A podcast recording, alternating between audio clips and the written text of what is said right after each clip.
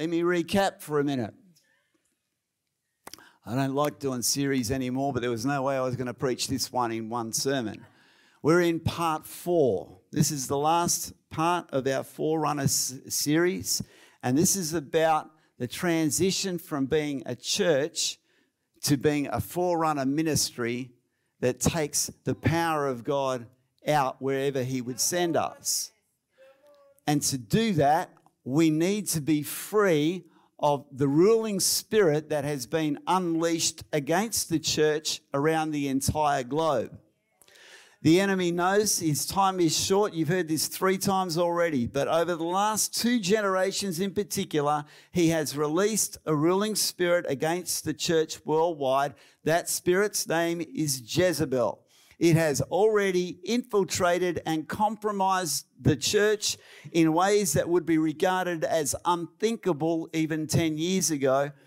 And understanding it comes through how it is revealed in the Word of God.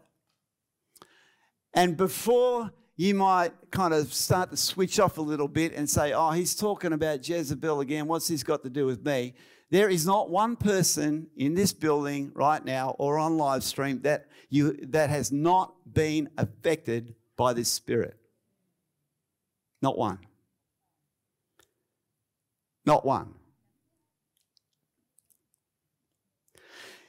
In part one, we dealt with the forerunner Elijah and his confrontation with Jezebel as she was physically manifested, and how his failure to anoint Jehu as king over Israel resulted in the reign of Ahab and Jezebel lasting at least 10 years longer than it should have. It opened doors for the enemy to operate in uh, the hearts of God's people that should, uh, that should have been cut off. In part two, we dealt with the forerunner, John the Baptist, and the terrible crisis he faced in his faith shortly before his death because of the, uh, because of the manipulation and undermining of his forerunner ministry by the Jezebel spirit operating through Herodias. If, if this is not familiar to you, if you're here and you missed the previous three series, it's on our YouTube channel, and I would highly recommend you going back through it. Um, in part three, we covered the forerunner church in the book of Revelation in a place called Thyatira and how they allowed the infiltration of the spirit of Jezebel into a church that appeared to everybody to be otherwise healthy. And now we move into part four, the final part of our forerunner series. And the question we must answer is this What does it look like when the spirit of Jezebel is dealt with? There's no point in talking about how badly this thing has infected, afflicted, and compromised the church if we have no answer.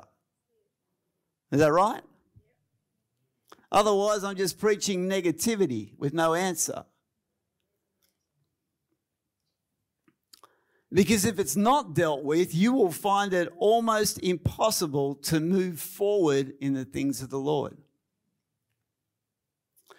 You'll recall that last week, or I hope you'll recall that last week I took us to the story of Athaliah, the daughter of Jezebel, who usurped the throne of Judah. And if she had been successful, the line of David would have been ended. She tried to have any rightful heir to the throne killed, but she missed one. And how fitting it should be that the one heir that she missed was a one year old baby, as we're dedicating a baby this morning. A one year old baby named Joash or Jehoash. It's spelt two different ways in the Word of God. And you'll see his story in 2 Kings 11 and in 2 Chronicles 24. Now, we're only going to go to very, very brief snippets of scripture this morning because we're going to cover some ground. And then we're going to move into a process where we're going to allow the Lord to move in our hearts as we take communion together. That's why we're not having communion yet. And so, a faithful priest in the house of the Lord named Jehoiada helped protect and raise this rightful heir, Joash, And then he had to wait six years until he knew the time was right in the Lord. And then he gathered the people in a godly revolution. And Athaliah, the daughter of Jezebel, was removed and executed. Now, do we all understand that under the new covenant, we're not wrestling against flesh and blood. We're not about executing people. We, we're about dealing with the spirit that infects. Amen? So, what happened next? A seven year old boy, surrounded by godly advisors, began to rule. And we see what happened in 2 Kings 11, starting at verse 17. Then Jehoiada made a covenant, that's the priest, right, who raised the little boy. Then Jehoiada made a covenant between the Lord, the king, and the people that they should be the Lord's people, and also between the king and the people. And all the people of the land went to the temple of Baal and tore it down. They thoroughly broke in pieces its altars and images and killed Mattan, the priest of Baal, before the altars, and the priest appointed officers over the house of the Lord. God appointed authority was restored over his house. The people came together and determined that with one heart, mind, and voice, they would tear down the altars of Baal that Ahab and Jezebel had erected. And in fact, they tore down the whole temple of Baal. And they decided that they were going to serve the Lord with everything that they had. And then in Second Chronicles 24 4, it says, Now it happened after this after the temple of Baal had been destroyed and the altars uh, torn down, that Joash set his heart on repairing the house of the Lord. This was a reformation that came to God's people at a time where they had been stuck in generations of iniquity. Do you know why the spirit of Jezebel hates the prophetic voice so much?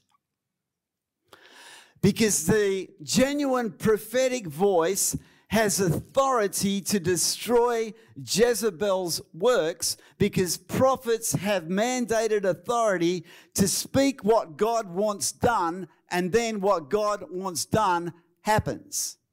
God doesn't move without first speaking to his servants, the prophets. That's what the word of God says. And so you see a beautiful example of this, for instance, in Jeremiah. When God calls Jeremiah, he speaks this over him. He says, See, I have this day set you over the nations and over the kingdoms to root out and to pull down, to destroy and to throw down. They are very powerful words. This is saying you have the mandate to pull kingdoms out of the enemy's plan, pull them down, destroy them. And then it says to build and to plant. And then when you read the book of Jeremiah, he makes these, uh, he releases prophetic words over nations, and the proof is in the pudding because what he prophesied is what happened. So, how does this type of authority actually play out when we're starting to talk about this ruling spirit of Jezebel? Well, uh, you will remember from part two of our series that Elijah did not anoint Jehu when he was told to. But Elisha, who we haven't covered in this series, with the double portion, sent one of his young prophets in training to anoint Jehu king and deliver this prophetic word 2 Kings 9 7 to 10. You shall strike down the house of Ahab your master, that I may avenge the blood of my servants the prophets and the blood of all the servants of the Lord at the hand of Jezebel. He is anointing Jehu to be king and he is releasing this prophetic word. For the whole house of Ahab shall perish, and I will cut off from Ahab all the males in Israel, both bond and free. So I will make the house of Ahab like the house of Jeroboam the son of Nebat, and like the house of Baasha the son of Ahijah. This means these houses are coming down. The dogs shall eat Jezebel on the plot of ground at Jezreel, and there shall be none to bury her. And that's exactly what happened to her. And he opened the door and fled. the young prophet didn't quite have the confidence to know what the guy was going to do when he released this prophetic word. Jehu immediately rises up, obeys God, and Jezebel is thrown down from her high place. But her daughter survived for a further seven years. This is Athaliah that we dealt with last week. Jezebel's daughter Athaliah actually usurped the, usurped the, rulership of Israel and sat on the throne of David illegally, killing what she thought were all the children in the lineage of David, but she missed one. See how God always makes a way. See, the Messiah could not come except through the line of David. You can't have a child of Jezebel and the Son of God occupying the same place.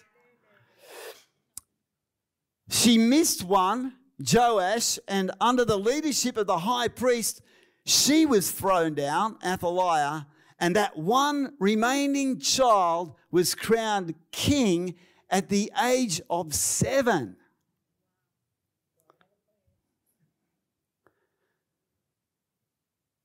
the throne from which the, the lineage, that lineage that's going to produce the Messiah, entrusted to a seven year old boy.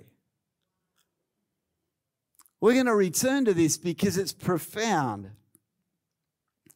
See, under Joash, all the people tore down the temple of Baal, and all the people raised up and restored the house of the Lord authority was from heaven was given to the heart of a child with the anointing to tear down what needed to be torn down and to build what must be built.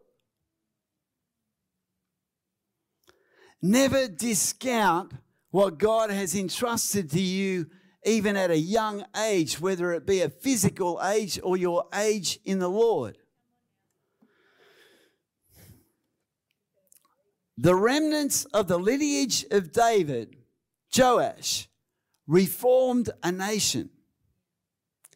What does this mean for us here today, nearly 3,000 years later?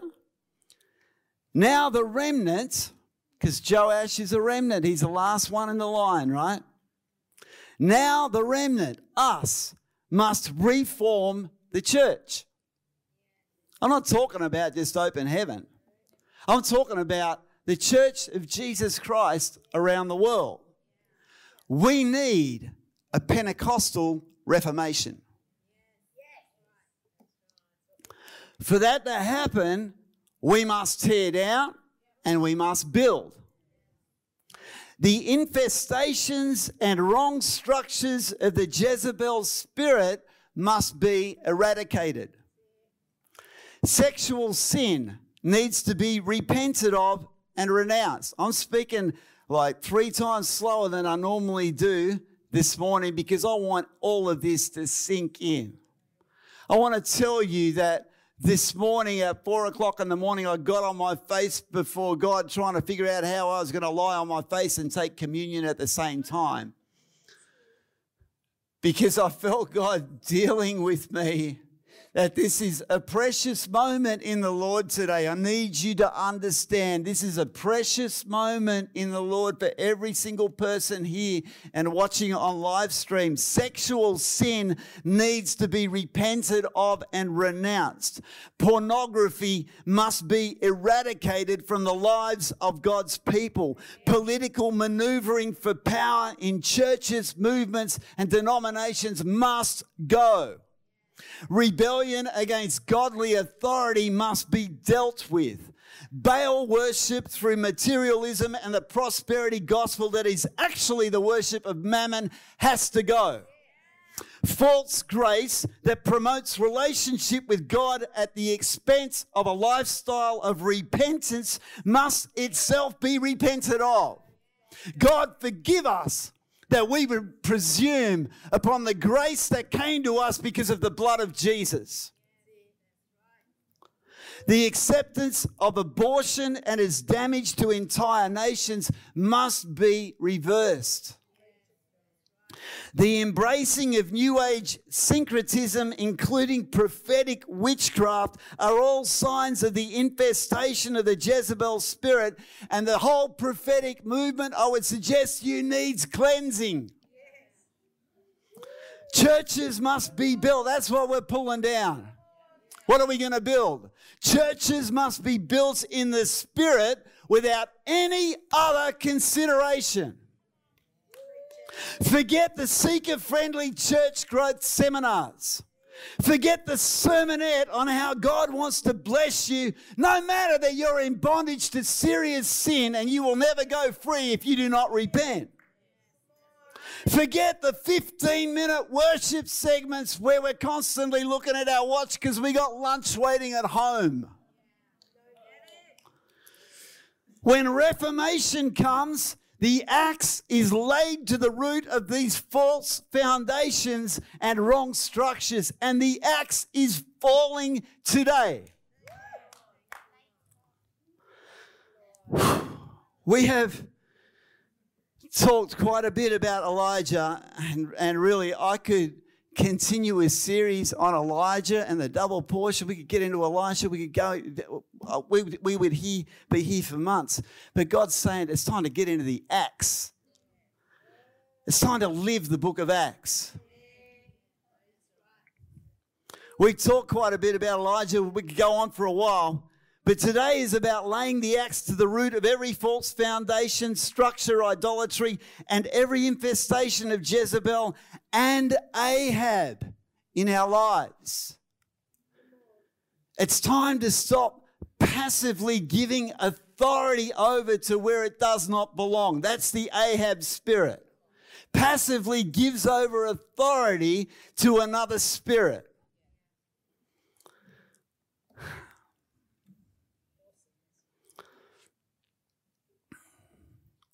Because we are to move forward into what God has for us. It's time for a remnant to rise in a Pentecostal reformation.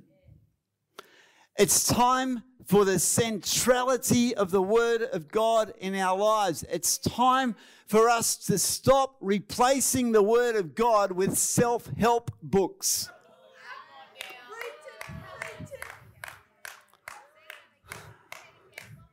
It's time for the Word of God to be central to our lives and not be replaced by self help books with a watered down message. The message for the end times church is fire and repentance. It's time for prayer and fasting and intercession to become central to our lifestyles. This is not a party, folks. This is a lifestyle. This is a life laid down at the feet of Jesus, investing in the things he wants us to invest into, which are the things of the spirit and not the flesh. It's time for the church to become a house of prayer for all nations. How dare anybody suggest that a prophetic word released from one church could not impact a nation somewhere else when Jesus said his church, his house will be a house of prayer for all nations. If we're praying for all nations, what are we, why are we praying? Are we just going, oh, God bless them and not expecting anything to happen? If God speaks a word through one of us over a nation, should we not believe that God intends to impact that nation?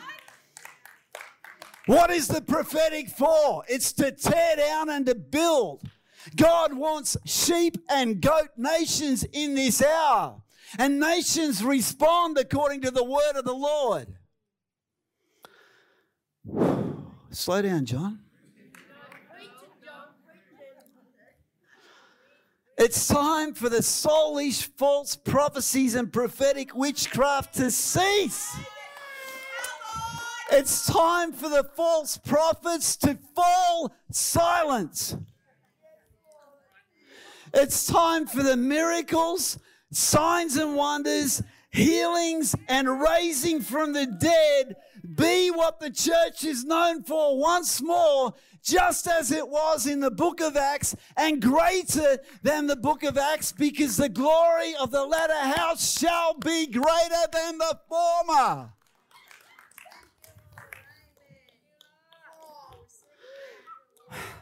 It's time for the fear of the Lord to return and for demonic compromise to cease.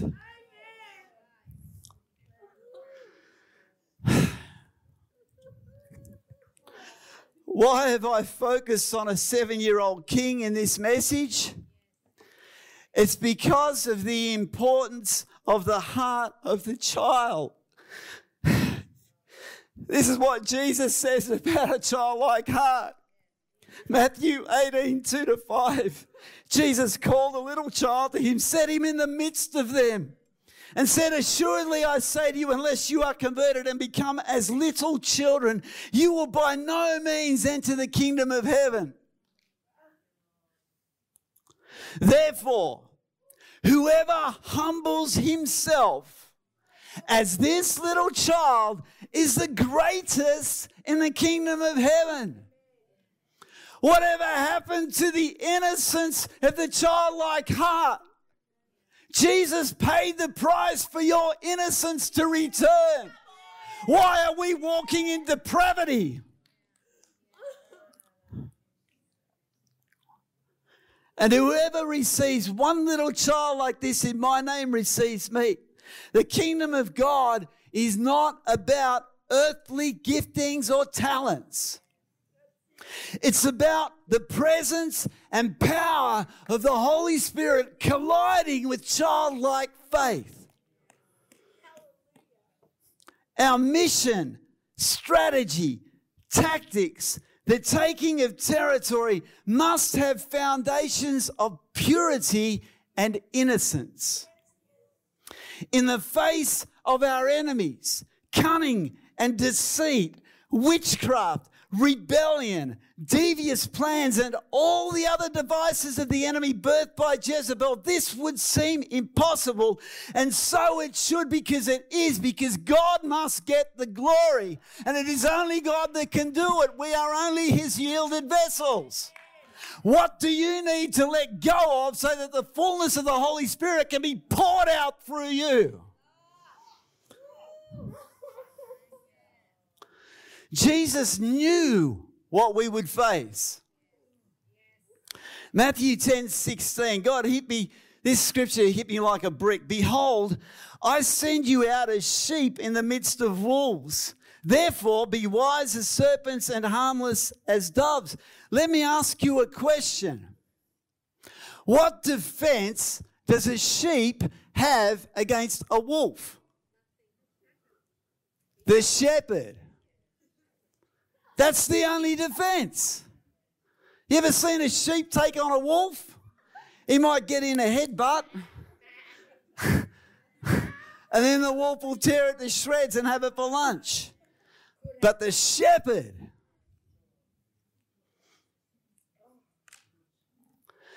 being wise as serpents, means that though I have a childlike heart toward God, I must still navigate through the trickery, manipulations, and machinations of the evil one while maintaining my heart of grace, love, and peace toward others. And I must have discernment of what's going on.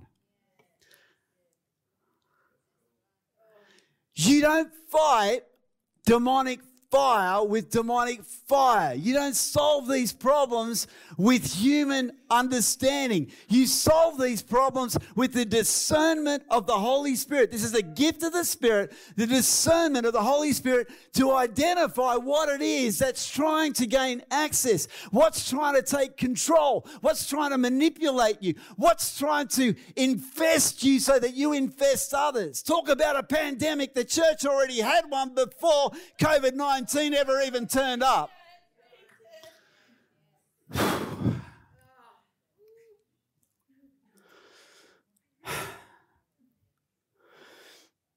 We have talked about the infestations of Jezebel, the sins that this spirit leads us into, especially in the areas of rebellion against godly authority, sexual sin, pornography, materialism, abortion, jealousy, syncretism. I could name a dozen more.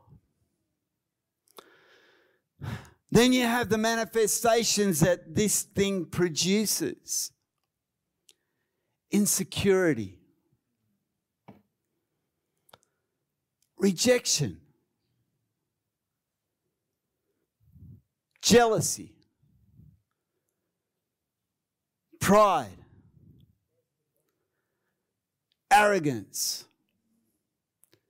control, manipulation. All of these things are like rust in the superstructure of the house of God.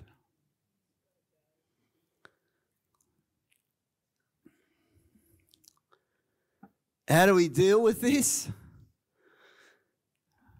By repenting of and renouncing every infestation and manifestation of that spirit. We can do this and it will go. Why? Because of our covenant.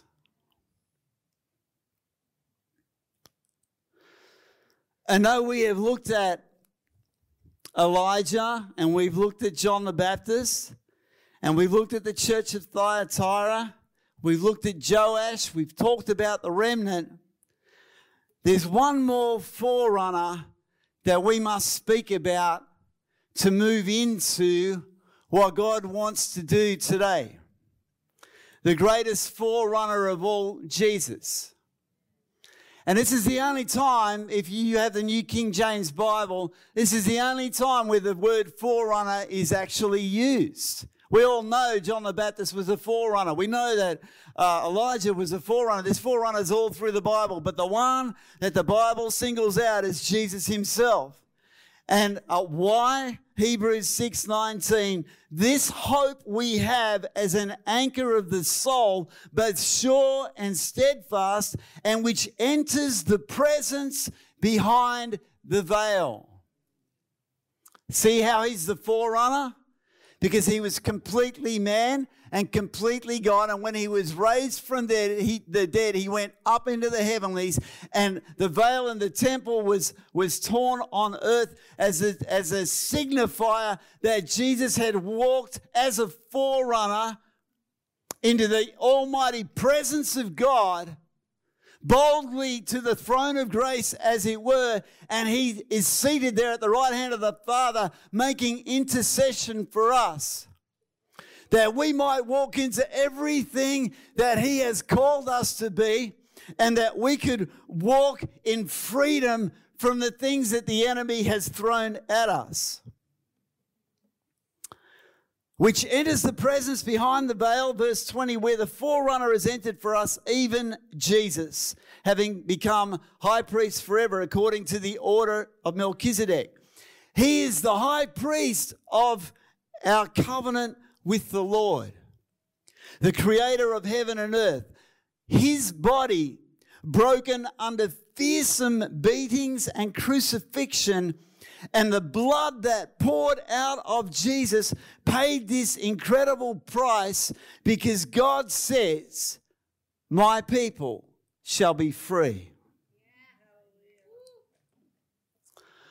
I'm going to ask those serving us with the elements of communion to begin distributing them, please.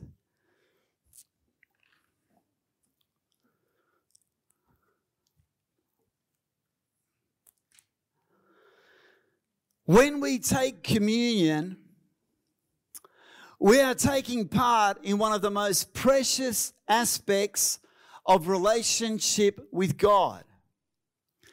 Now, I understand that there's a whole lot of things that communion speaks of to us. But I want this particular aspect to be at the forefront of your mind this morning as we prepare to take communion. We have an opportunity to have a fresh encounter with the Lord as we examine ourselves. And as we do, I'm reminded that the Bible says that the spirit of a man is the lamp of the Lord. And as his searchlight moves within us, the Spirit of the Lord draws us to repentance. There is an aspect of communion when we are reminded of the incredible price that Jesus paid for us. There is an aspect of communion where I would have to be the most hard hearted Old Testament Pharisee on the planet not to sit broken before the Lord as I understand the price He paid for my freedom.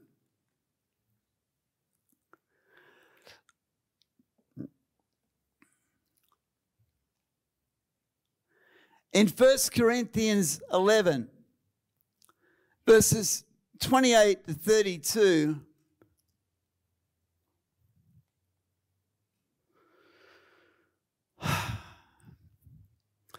Paul is speaking to a church that's not that far removed in its practices from Thyatira. There's all sorts of ungodly sin going on in this church. There's all sorts of infestations of the demonic, even though they're moving in great power and the Holy Spirit is evident in their meetings. But when Paul writes to them, he says in 1 Corinthians 11 28, But let a man examine himself, and so let him eat of the bread and drink of the cup. I want to make it very clear the onus is put upon us to examine ourselves before we take the bread and the cup. It's an opportunity for us to allow the Holy Spirit to search our hearts to see what might be there that should not to see the things that have drawn us away from Him, to see the areas where, in particular this morning, because this is about Jezebel and all those sins that I mentioned, to see where this thing may have got a foothold. Because I want to tell you that spirits like this, once you give them a foothold, they invite all their mates in and they build a stronghold. And before you know it, you can't operate in the destiny that God has set out for you.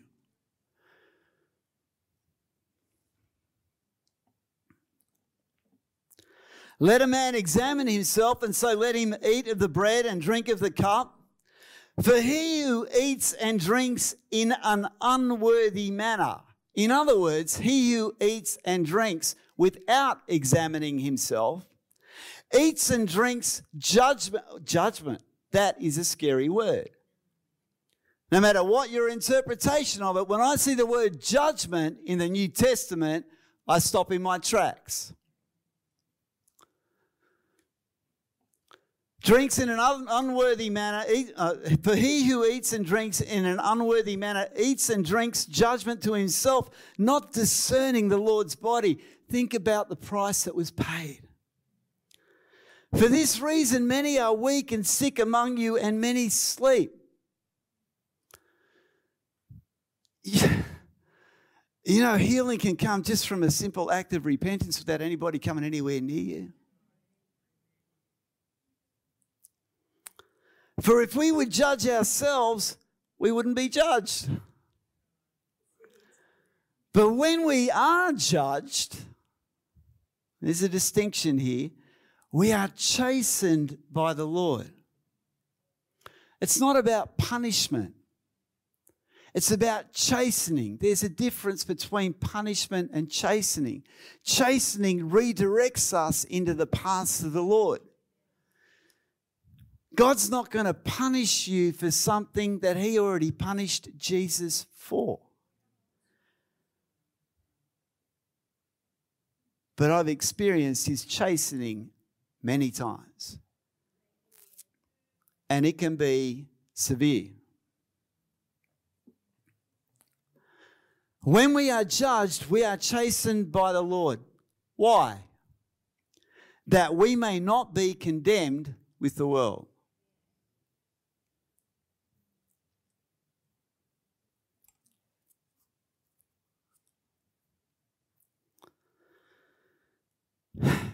Does everybody have the bread and the cup?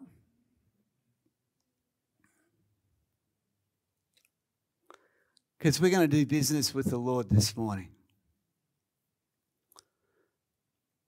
One of the most beautiful promises in the whole Word of God is 1 John 1 9. If we confess our sins, He is faithful and just to forgive us our sins and to cleanse us from all unrighteousness.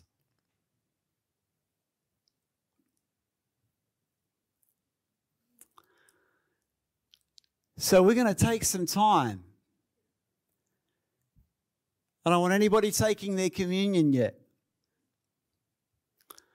We're going to take a few minutes and sit in the presence of the Lord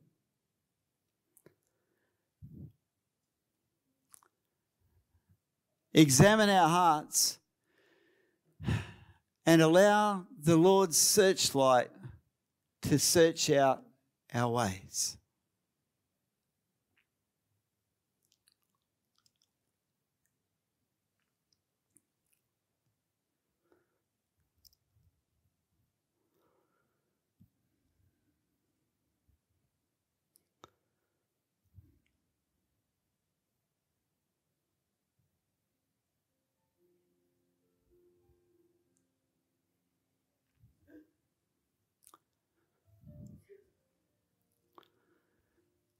As we all sit in the presence of the Lord.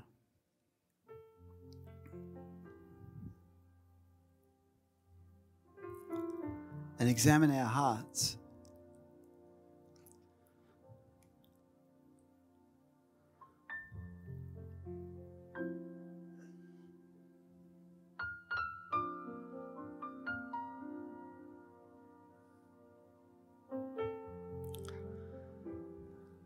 As we sit in the presence of the Lord and examine our hearts, we're going to release some words of knowledge.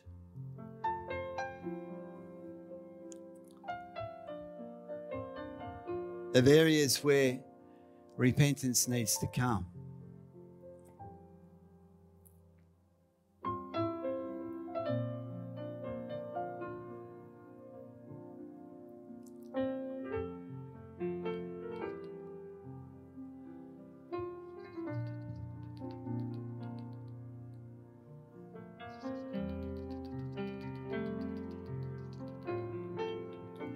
David.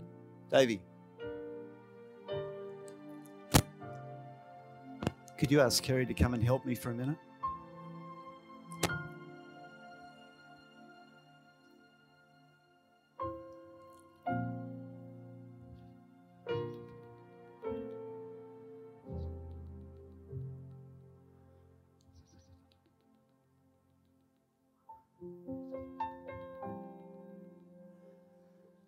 You, Holy Spirit, that you're bringing to mind, to the surface of our hearts, the things that need to be dealt with.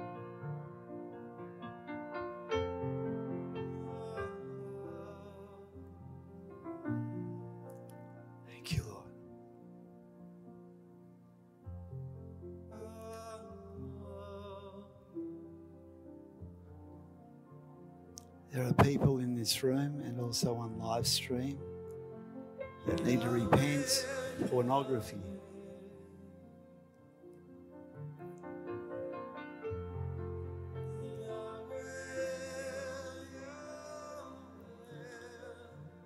There are people here this morning, probably also on live stream, that back in your past you had an abortion And it's a memory that has tormented you for a long time. And God wants you to bring that to the altar of the Lord this morning.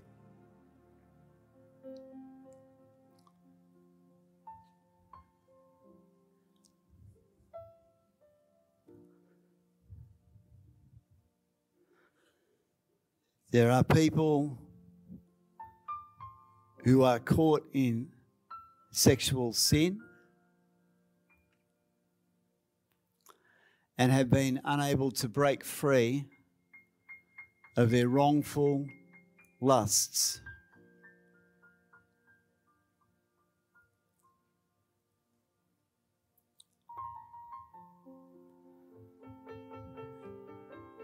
There are people here who have not let go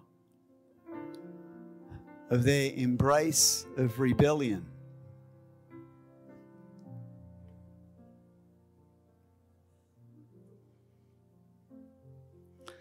Rebellion in the world is embraced. Rebellion in the church has no place.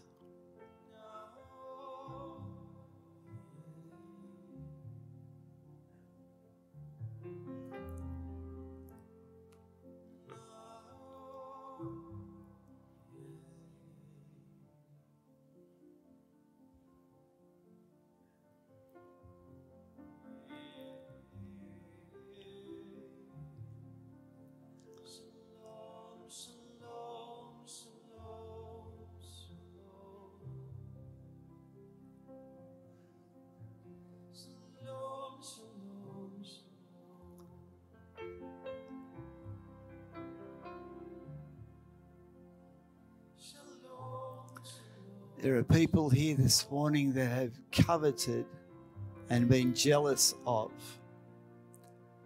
other people's anointings and even their callings.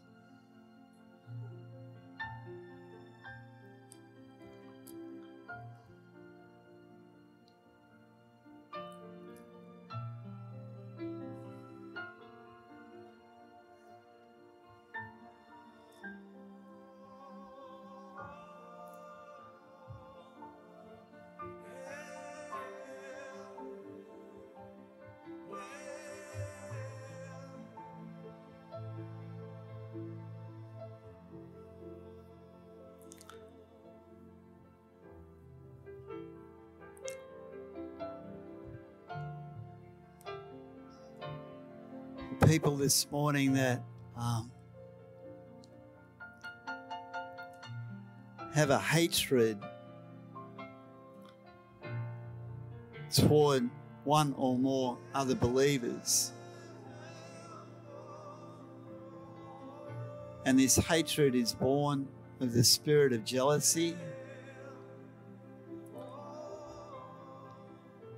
And the Lord is asking us to repent.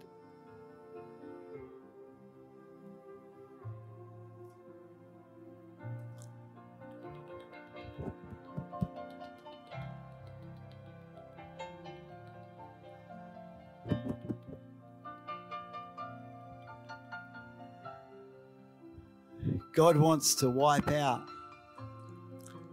our insecurity. He wants to wipe out our rejection. He wants to wipe out our jealousy, our pride, our arrogance and the influence of control and manipulation in our lives. We're going to just take one more minute.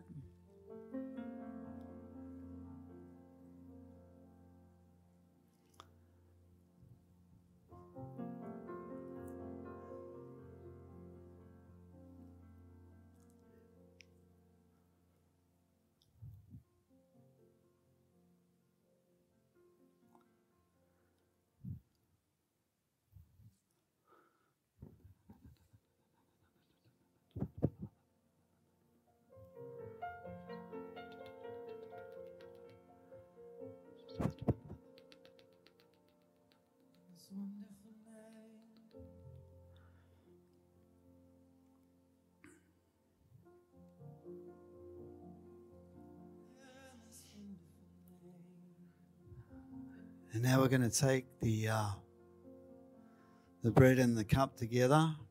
I'm going to read from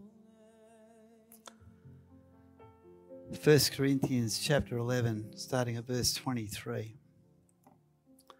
For I received from the Lord that which I also delivered to you, that the Lord Jesus, on the same night in which he was betrayed, took bread, and when he had given thanks, he broke it and said, Take, eat.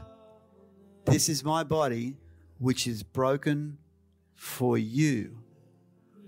Do this in remembrance of me. Let's take the bread together.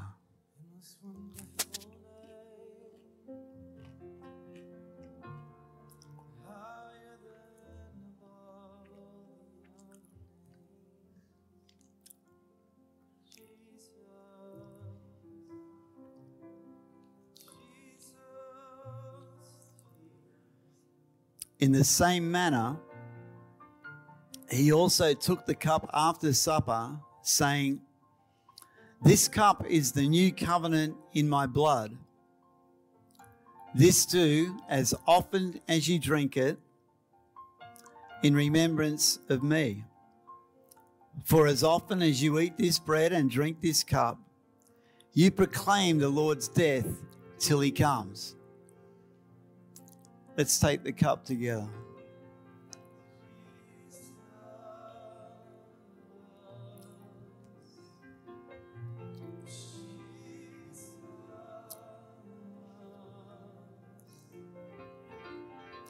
We thank you, Lord, at your death, burial, and most importantly, your resurrection teaches us that we can walk in complete freedom. I'm making a prophetic declaration over all of us here in this building and over all of us on live stream.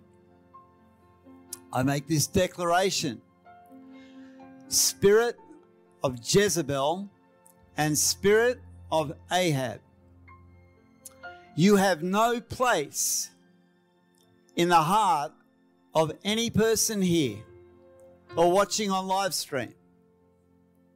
I declare in the name of the Lord Jesus Christ that you both of you, Jezebel and Ahab, will play no part in what God does in and through this gathering of believers.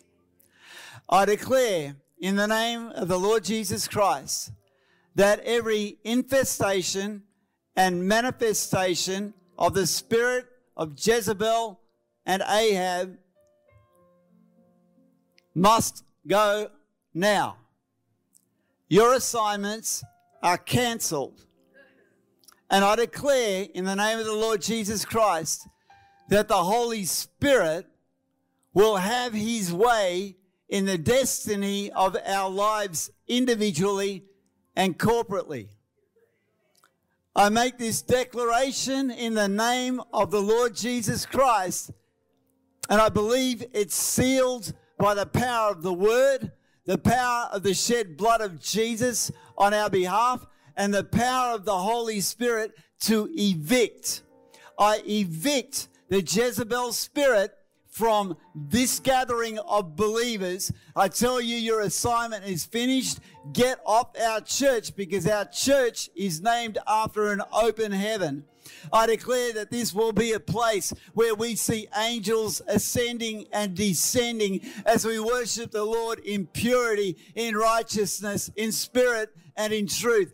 I declare in the name of Jesus that every person here is going to be free of every infestation of this type in the mighty name of Jesus.